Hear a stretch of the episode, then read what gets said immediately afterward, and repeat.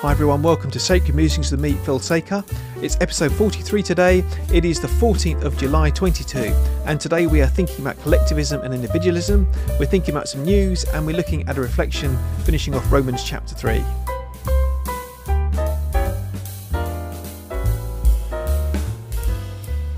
So, welcome to the podcast today, everyone. Um, just uh, one or two bits of news before we get into the main segment. So, um, yeah, uh, last week I was talking about how um, some friends of mine had stopped supporting me uh, on Sacred Musings because of, of the political direction um, that it, I, I, they believed I was going in. And um, I kind of gave a little defense last week and I talked about that. Uh, but I actually decided to write up my thoughts on my blog, which made a bit more coherent kind of sense, um, was a bit more um, together. So if you'd like to read that, it's an article on my blog, uh, Be Political, uh, Defending Sacred Musings. And I'll put the link to that down below.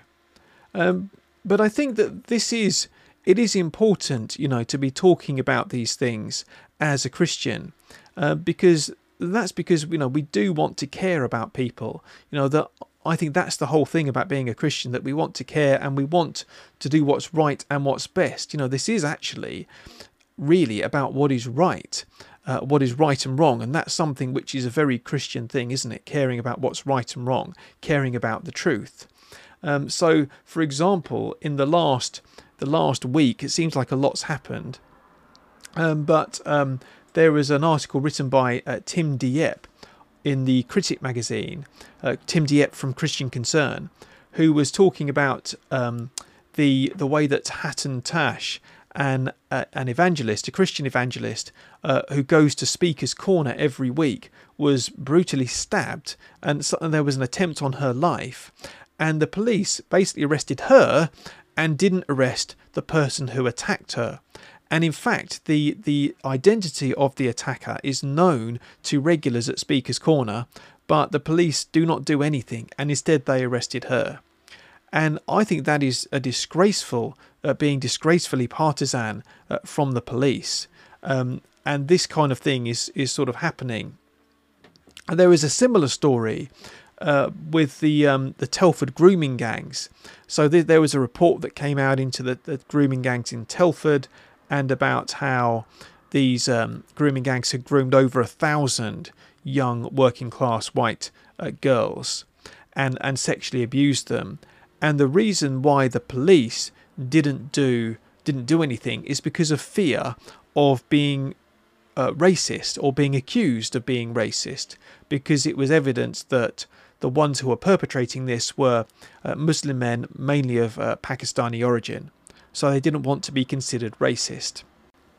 And I think, you know, these two things are a scandal to our country. You know how the um, the, arch, uh, the archbishop and the bishops, um, House of Bishops, wrote a few weeks ago saying that the Rwanda plan shamed us as a nation. Well, in my opinion, I think this shames us as a nation. The idea that we would not do what is just and right because of the identity of the people who are perpetrating who are perpetrating these crimes. That is disgraceful. Actually, uh, that justice should be blind, that we should have the same standards for everyone. That's the point, um, and and that I think this shames us as a nation more than sending a few asylum seekers to Rwanda. Um, so you know, it's it's massive. Uh, but also when it comes to the, the COVID stuff, um, you know, I still think that, you know, a lot of people have kind of in their minds moved on from COVID. Um, but I think we, we can't do that. And there was a good article by um, Fraser Myers on Spiked this week talking about lockdowns and how that was Boris Johnson's legacy, which is not being talked about.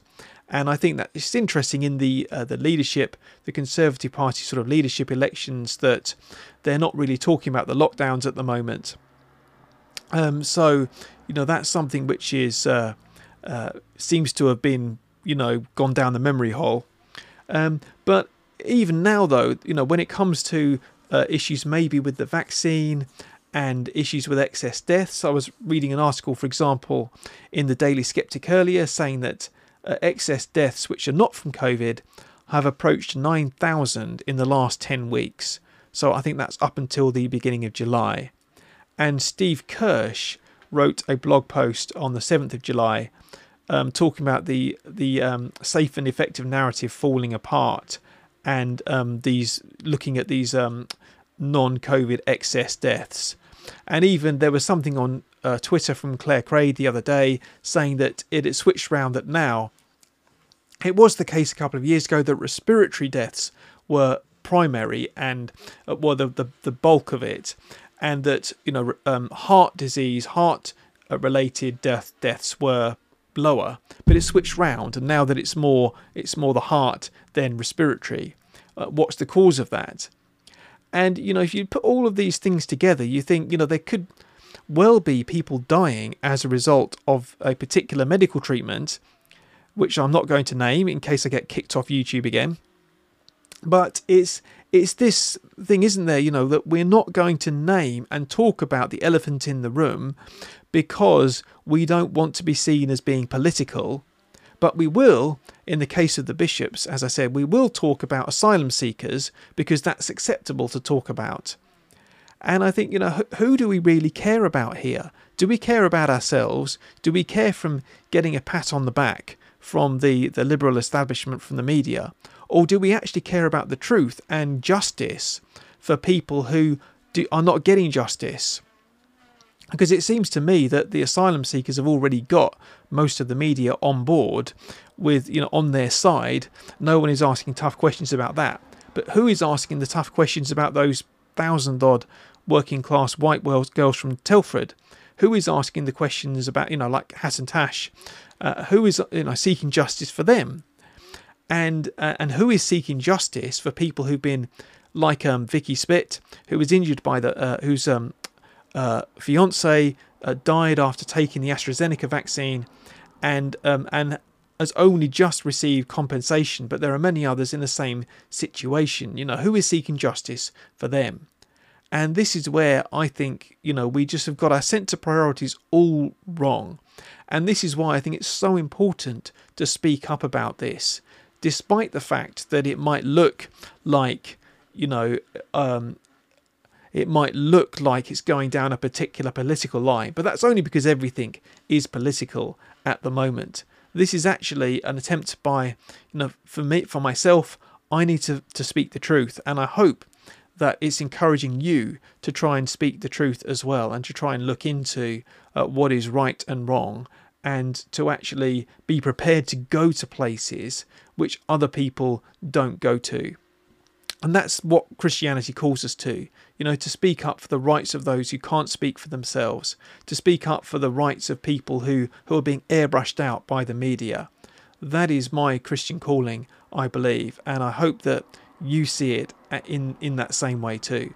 And that's what I'm trying to talk about here. That's why I talk about it. So all of that anyway, have a look at the my blog post about why a defense of why why I do this if you'd like a bit more um, sort of uh, coherence about that. Um, so all of that said now let's move on to think about uh, collectivism, individualism and what the Bible might have to say uh, about that.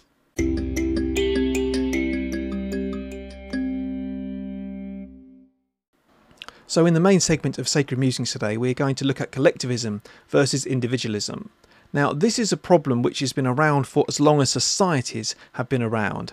This is a problem that philosophers have been deba- uh, debating for, for centuries, which is what, what is more important, the needs of the society or the needs of the individual? As I've put on there, what comes first, the one, the individual, or the many, the society? And this is a, a big problem, of course, in human societies, and it's one which has come up quite a lot uh, recently, which we'll come on to. So let's think first of all about how our rights do conflict. Let's just think of a few examples of conflicting rights because this happens all the time. So, for example, think about the right of smokers, the rights of someone to have a cigarette, against the rights of people not to be affected by cigarette smoke. Now, I, for one, for example, am glad that, I mean, I'm not a smoker, and I'm glad that in pubs and clubs, not that I really go into them anymore very much, but I'm glad that when I do, I don't come back home smelling like cigarette smoke. Um, I I'm, feel like my rights are upheld there. But I also do feel for my friends who uh, have to go outside to smoke a cigarette, um, and you know that they, uh, even when it's cold or raining, they have to go outside in the cold and rain. And you might think, well, good, you know, that's um, they're doing something which is antisocial. But I think you know that that's a that's a value judgment, isn't it? You know, we have to balance those kind of rights. Who gets to decide? Or think about uh, sticking with the, the pub theme. Um, think about you know going and having a drink at a pub. Now, if you go and have a drink and then drive, you could be dangerous, and other people have a right not to, you know, if they're walking walking home, not to be hit by a drunk driver. So again, we have to kind of balance that in society that um, one person's behaviour could, you know, could really seriously impact someone else. And one which is um, a, a, final one, which is obviously big at the moment, is free speech, uh, and particularly balancing the rights of free speech with the right, for example, not to be offended. Do people have a right not to be offended? Do the Muslims who protested against Our Lady of Heaven, for example, have the right to cancel the cinema screening that film because they are offended by that? And this is the problem, as you can see, that our rights conflict all the time. Almost everything we do has an impact on other people. So, who gets to decide which rights take priority, and how do we kind of make sense of all of this? So, what is collectivism? Let's think about that. This is a, a definition from Britannica, the uh, online encyclopedia.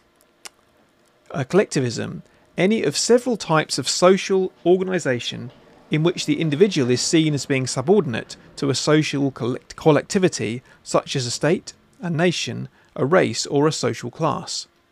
Collectivism may be contrasted with individualism, in which the rights and interests of the individual are emphasised. So they say that there is collectivism, which is where the individual is sort of subordinate to the group. And there's individualism, which prioritizes the rights and the interests of the individual. And we have to kind of balance those uh, those two things. They've they go on to talk about how this has worked out in the 20th century.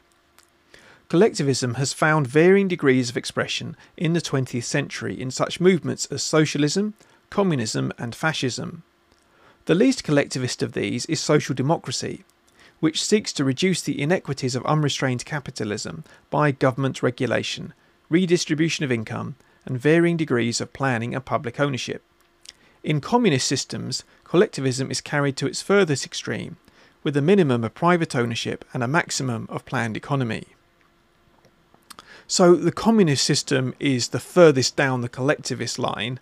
If you like, you know, virtually nothing is owned privately and it has a kind of planned economy to try and redistribute wealth and so on. And that's not what we have though. Not many countries have sort of fully gone down that line.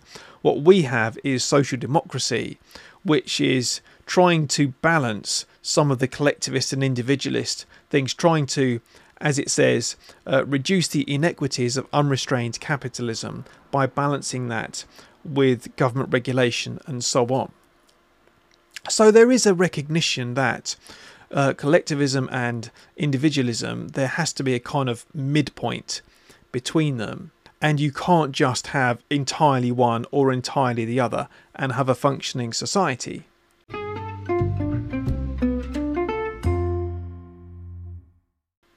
So, what are the problems with individualism? Well, we were thinking a little bit about this last week uh, when we looked at Mike Ovey's address from GAFCON 2, and he said in that that we live in a very rights based culture, and our rights, our human rights, are applied at the level of the individual.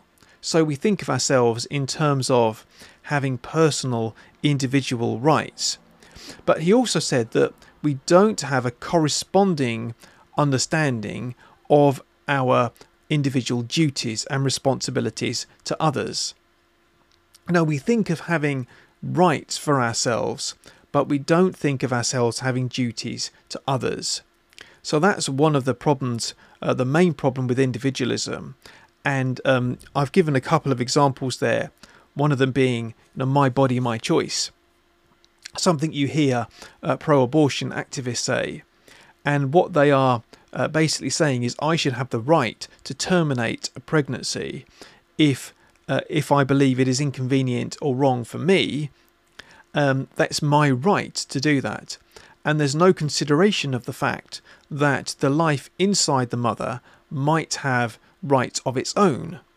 Uh, there's no responsibility, if you like, to actually consider that the mother might have a responsibility to to the the baby even when it's still in the womb. So it's just entirely on rights and no no understanding of uh, sort of competing rights or, or responsibilities. Um, a second example, you might think of something like money. Uh, money has come to be something which people think of entirely as uh, their own to, to do whatever they want with. You know, it's just for them, just for themselves. It's for them to have a nicer house or a nicer car or something, and not to to think about the benefit of others with. Um, so you think of all the people who play the lottery, for example, and have you ever heard a lottery winner saying, um, if, if they're asked, what are you going to do with the money? Then say, well, I'm going to give it all away. I'm going to give it all to charity and use this money to help other people improve their lives. Who says that? Who plays the lottery for that reason? You know, people want the money for themselves, and that's how they're going to use it. And that's that's individualism. That's thinking that, you know, all of this belongs to me for myself to use. So there are problems with individualism, but I think there are also problems with collectivism. And I think that you can see that um, particularly with what's happened during COVID with mask wearing. I think mask wearing. Now, mask wearing is complicated because I I used mask wearing as an example last week, thinking about individuals, and I think that is true that a lot of individuals think, well, I, I don't I don't feel safe if I see people not wearing a mask, and I think that's a sort of individualistic thing in some respects. But I think there is also a collectivist angle on this too. Um, so mask wearing was enforced by the law. You know, you didn't you didn't have a choice about wearing a mask unless you you know you claimed exemption, um, or you know you just had to break the law.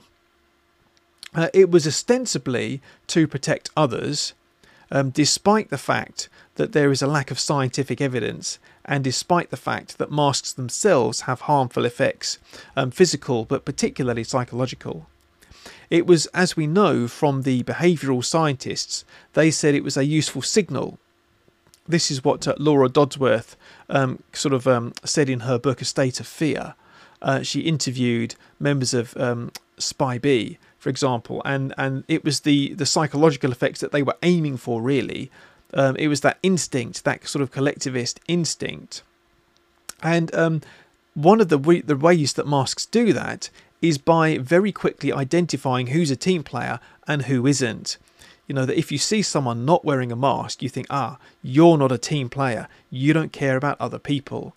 And I think it, it actually hits on a lot of our most negative uh, human kind of um, emotions and, and, relationships you know but ostracizing people who are not not playing according to to the rules not not you know taking one for the team if you like and I think that the masks are actually, in some ways, quite a good symbol for the the, the bad parts of, of collectivism.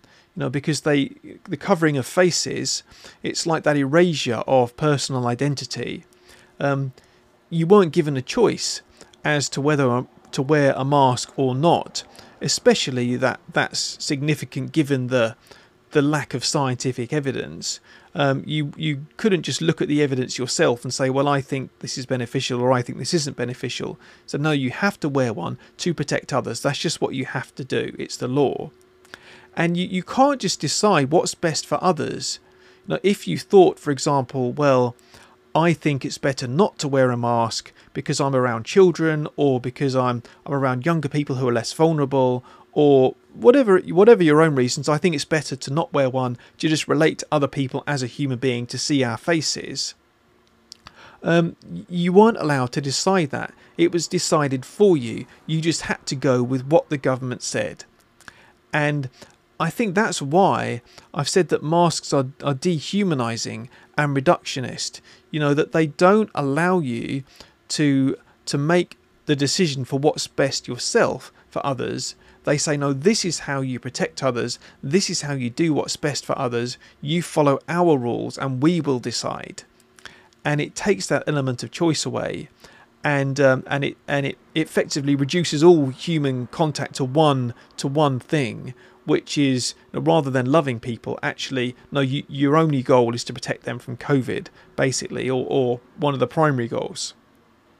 Um, we've said a lot more about that before, so I won't go into that again. So I think uh, individualism and collectivism both have their problems. And the fundamental problem with both of them is balancing the needs of the one and the many, because we do want to respect individual rights, but we also want to do what is best for the many, for society or uh, whatever group um, that we're talking about.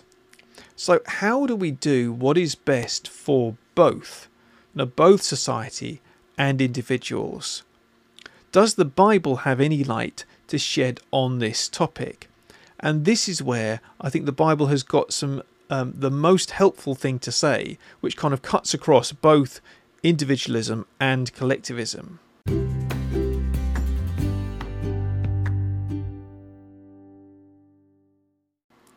So the place to begin is where it says in uh, in Genesis that we as human beings are made in the image of God.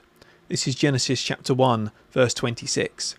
And then God said, let us make mankind in our image, in our likeness.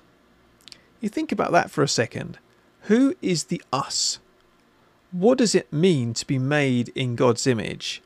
And what does it mean to be made, uh, if you like, you know, uh, in our image, as God says? Well, this is what I learnt, if you like, a summary of the Trinity at, uh, at Bible College. The Trinity is from eternity a perfect community of other person centered love. The Trinity is a community of love rather than God simply being a unity, a, a one with no uh, distinction. The Trinity is a community of love. And this is why some people have said, and, and unfortunately, I, I, am not sure of the origins of this quote, um, so I don't want to steal it and claim it as mine. But this is what someone has said. Philosophers have debated for centuries about what comes first, the one or the many. The Trinity brilliantly answers both. So, how does the Trinity solve the problem of the individual or the collectivist? The Trinity encompasses both distinction and unity. So, you think about it that there is uh, God the Father, God the Son, and God the Holy Spirit. So there are three distinct persons in the Godhead, and yet there is unity. There is one God. They are one in purpose. They are one in in mind, you know, one in will, and so on. The Father wills and the Son wills what the Father wills. So what we see in the Trinity is a unity in diversity. The Father is not the Son, the Son is not the Spirit, the Spirit's not the Father and Son, and yet they are one. They not by kind of eliminating their not by eliminating their distinction, but actually by love, by loving one another, and that love being poured out on the others. And the Trinity is a model for human society. I think this is the thing that, you know, we are made in the image of God, and actually, I think we have some clues from Jesus. Uh, for example, this is what he prayed in uh, in John's Gospel. This is the what's sometimes called Jesus' high priestly prayer towards the end of John, John chapter 17, verse 11, where he says, Holy Father, protect them by the power of your name, the name you gave me, so that they may be one as we are one. So that they may be one as we are one. That's what Jesus prays. And that is the purpose of human society to kind of to model, if you like, God um, in the sense that you know we are to, to in the image of God, you know, we are to love one another and we are to show what God is like by the way that we love one another and we look to each other's interests. So the Trinity is like a model for human society. It gives space for both our individuality and our togetherness. So this has clear implications for what we think about uh, collectivism or individualism. So God made us as unique individuals with uh, different gifts and skills and experiences and interests and so on. So we are made as individuals, and God gave you all of your individual gifts and everything. But God also made us to live in a society where those skills would be needed. So God put us as individuals where we are as part of a society where we could fit in and where we could use the things that we have to benefit others. The image that the Bible uses uh, in the New Testament is a body. Um, 1 Corinthians chapter 12 is a, um, the chapter in the Bible, I suppose, which talks about this the most, which talks about um, a body with many parts, you know, one body with many parts, which each have a different function. That's kind of like the image that Paul uses to talk about it. So let me quote you a little bit from that chapter. There are different kinds of gifts, but the same Spirit distributes them. There are different kinds of service, but the same Lord. There are different kinds of working, but in all of them and in every one, it is the same God at work. Now, just pause for a moment there. Think about that. He's talked about the Spirit, the Lord, Jesus, and God, the Father, in that in those two uh, sentences. So already we kind of see that that's the Godhead is coming into this. Um, that you know it's God working Father, Son, and Spirit in, in unity. And then Paul goes on.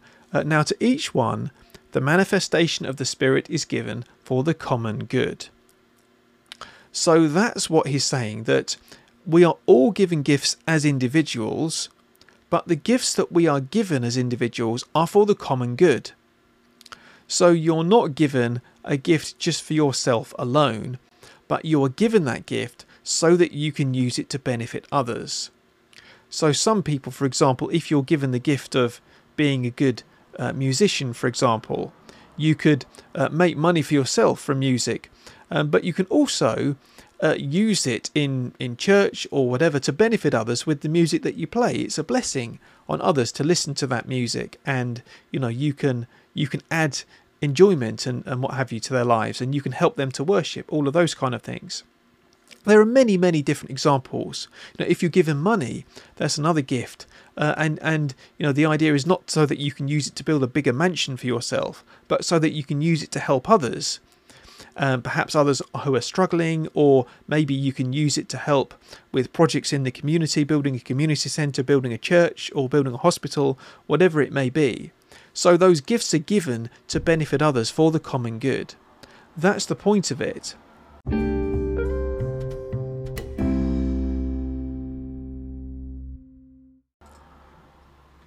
So I think then that Christianity critiques both individualism and collectivism. I think Christianity critiques individualism because it says that we are not atomized individuals pursuing goals independent of others. That's uh, you could be forgiven for thinking that as a as a society that's what we we were. We just want individuals to do whatever's best for them and forget about other people. That's not what Christianity says. That's not what the Bible says. Let me just read you a couple of Bible verses which talk about this. So Paul says in uh, Philippians chapter 2 verses 3 and 4, do nothing out of selfish ambition or vain conceit. Rather, in humility, value others above yourselves, not looking to your own interests, but each of you to the interests of the others. So Paul says that we shouldn't put ourselves forward in um, you know vain conceit or selfish ambition, you know, looking to fulfill our own dreams at the expense of others but we should look to the interests of others above ourselves. And the reason that we do that is because we serve our Lord, our Saviour Jesus Christ, who did just that. And this is what he says in Mark chapter 10, verse 45. For even the Son of Man did not come to be served, but to serve, and to give his life as a ransom for many. Jesus gave his life for us, and that is our model as well. That we give our lives to him and lay it down for the sake of others. That is that's what Christianity is. So the model that Jesus gives us is one of of laying our lives down for the for God and to bless others. And the gifts that we are given are given, as we saw um, just just a moment ago, are given with duties and responsibilities to use them to benefit others, so that God gives things to us so that we can give them to others, if you like. Uh, so that's why Paul can say in Romans chapter 13, verse 10, love is the fulfillment of the law. That is the, the key thing that everything God wants us to do is fulfilled in love. That when we act actively kind of do what is right, what is loving, what is best for others, that we find our true purpose not in selfish ambition but in love. That's where we, uh, that's that's how God made us to be. So I think Christianity critiques individualism, but I think Christianity also critiques collectivism. So it says, uh, Christianity says that we don't need to set aside our individuality to in order to love, but we can love with our uniqueness as individuals. So think about this that you know you're not an interchangeable human being. That all of your relationships are unique because they're relationships with you. Your friends do not see you as someone that they can just you know, talk to anyone, uh, that they could replace you with anyone. But you are unique and you bring something unique and special and different to every relationship. That's the lovely thing about human relationships, that we're not interchangeable, but you know we can love people and, and every relationship you have will be different to the one that you know um, to every other relationship if you like it will be unique it will be different and this is the fundamental thing it's about fitting us as individuals, as unique individuals, into the bigger part, not compromising our individuality, but actually, as we grow in individuality, as we grow in love, we grow more ourselves, but we also grow into being part of that community which God is making us into. And that's a sentiment which is uh, beautifully expressed in uh, 1 Peter chapter 2 verse 5. He says, "You also like living stones, are being built into a spiritual house to be a holy priesthood, offering spiritual sacrifices acceptable to God through Jesus Christ. I love the picture that he gives there, which is you, know, you are you are being built into a spiritual house like living stones.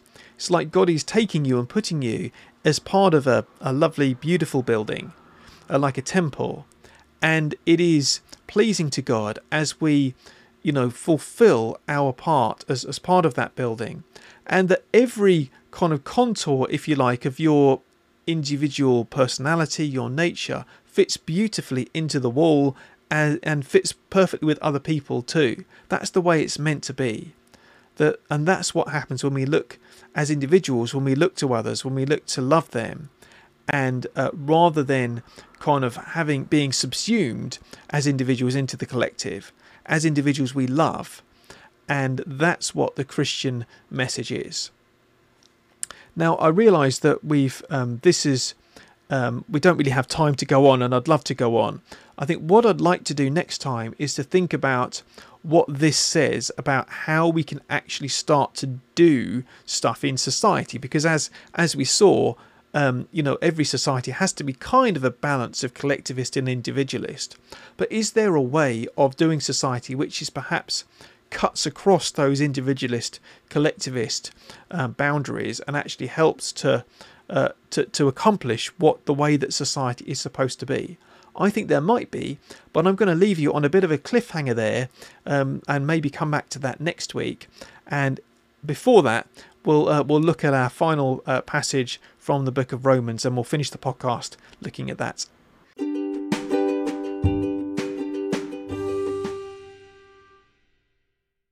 So let's finish then with a reflection from Romans chapter 3, um, picking up where we left off last week. Uh, one little paragraph at the end of Romans chapter 3, this is verses 27 to 31. Where then is boasting? It is excluded. Because of what law? The law that requires works? No, because of the law that requires faith. For we maintain that a person is justified by faith apart from the works of the law. Or is God the God of Jews only? Is he not the God of Gentiles too? Yes, of Gentiles too, since there is only one God who will justify the circumcised by faith and the uncircumcised through that same faith. Do we then nullify the law by this faith? Not at all. Rather, we uphold the law.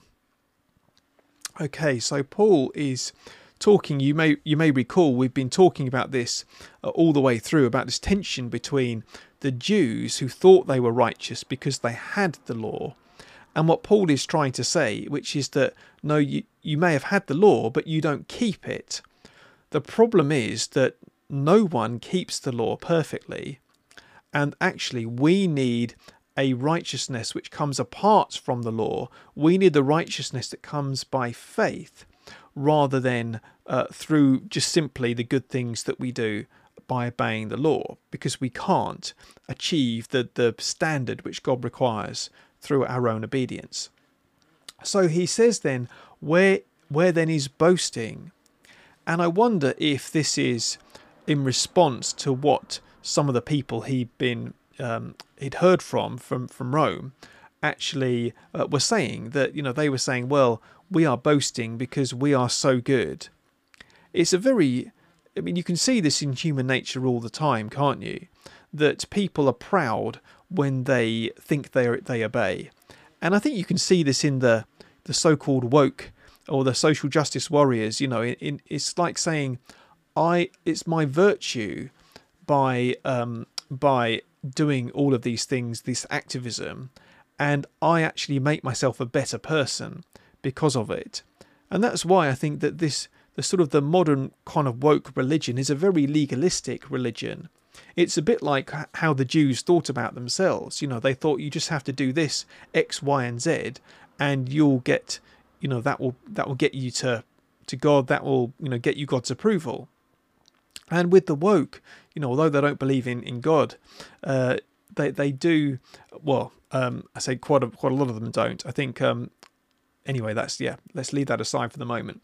But actually, that they say, you know, you have to do this, that, and the other, and it leads to this situation where that you know there's a great deal of self righteousness of thinking that they are above others because they do these things perfectly.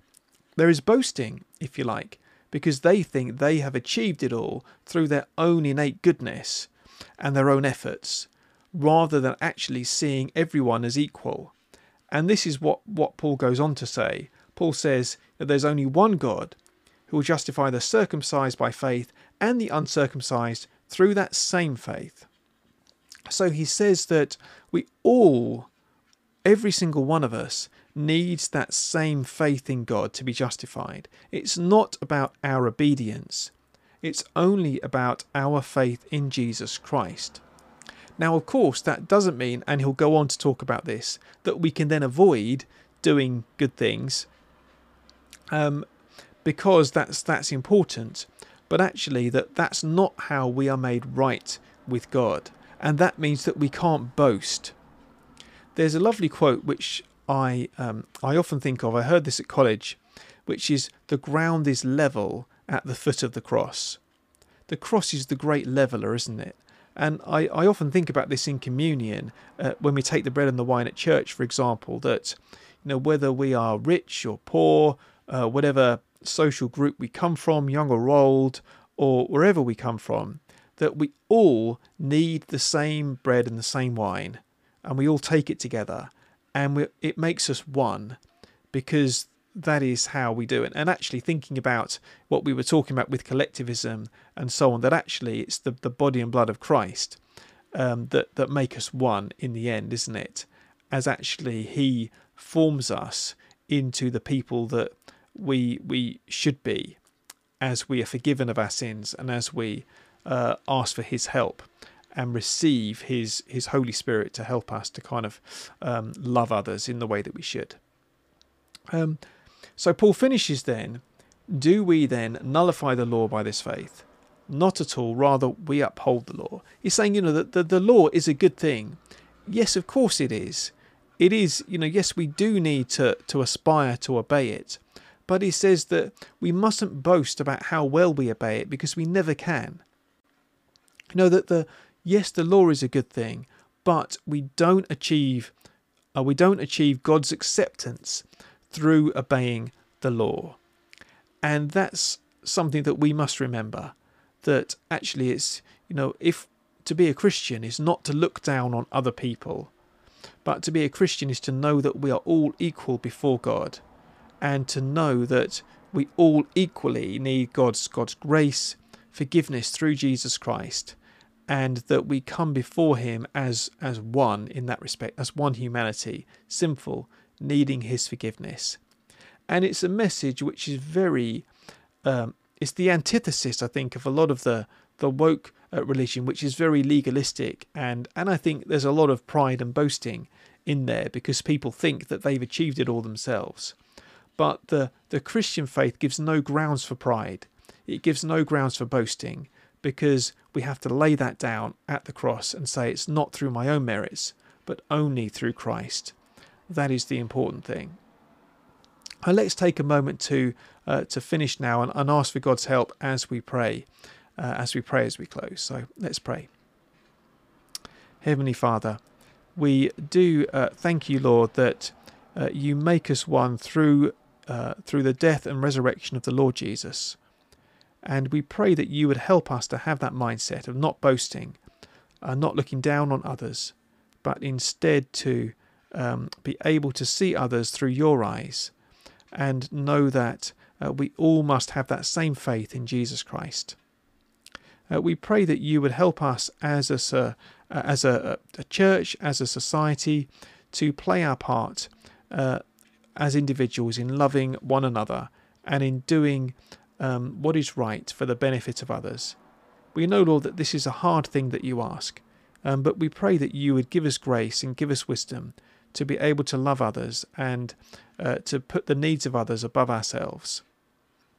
And we pray, Lord, that you would help uh, as a society, that you would help uh, those who are in need, those who are suffering injustice, to receive the justice that they really need. And we thank you that you are a God of justice and that you care. And we pray that you will accomplish this, um, Lord, as we watch and as we wait, that you would achieve justice for those who, who are treated unjustly. So we do commit uh, all of this to you, Lord, and pray that you would uh, help us to see more of your ways and that your light would shine more and more across our land and across our world. And ask these things in Jesus' name. Amen. Well, thank you so much, everyone, for watching or listening to this. If you're on YouTube, don't forget to do the like and subscribe. Uh, if you're on the podcast, why not give me a rating, uh, even a review, as that does help other people to find the show. And um, you can support me if you'd like to on Buy Me a Coffee. I'm sort of freelance, so I do appreciate uh, your support in that respect too. If you'd like to get in touch, then you can do that on Telegram. Uh, the link will be down below. You can uh, email me through sacredmusingspod at gmail.com or just leave a comment below. And um, yeah, um, I'd just like to say thank you to the person who um, who was um, got in touch via Twitter uh, after my last podcast, and I think that sort of helped inspire me to talk about uh, collectivism today as well. So uh, I do listen. Uh, so thanks so much, everyone, and I look forward to seeing you again soon. But in the meantime, God bless.